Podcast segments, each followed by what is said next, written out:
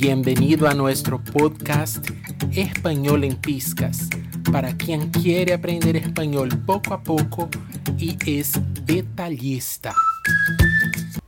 Siguiendo con el alfabeto español, seguimos con el sonido che, que antes era una letra del alfabeto, actualmente considerado solamente un dígrafo, que es que un conjunto de dos letras con un sonido.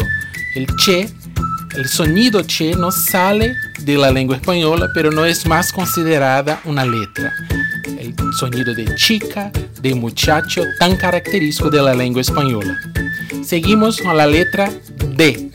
La letra D no hay muchas uh, particularidades, solo que para brasileños delante de I es un poco diferente. Entonces D, el sonido de D siempre D, dado, delante, día, dolor, duende.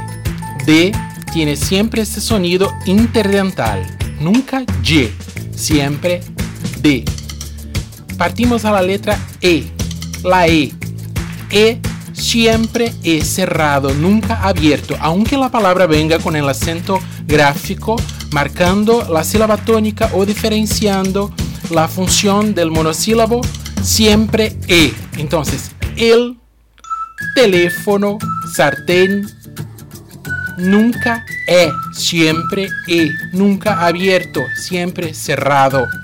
Y por fin, para, para terminar este podcast, la letra F, que es simple, es tranquila, no hay ninguna uh, uh, diferenciación, ¿sí?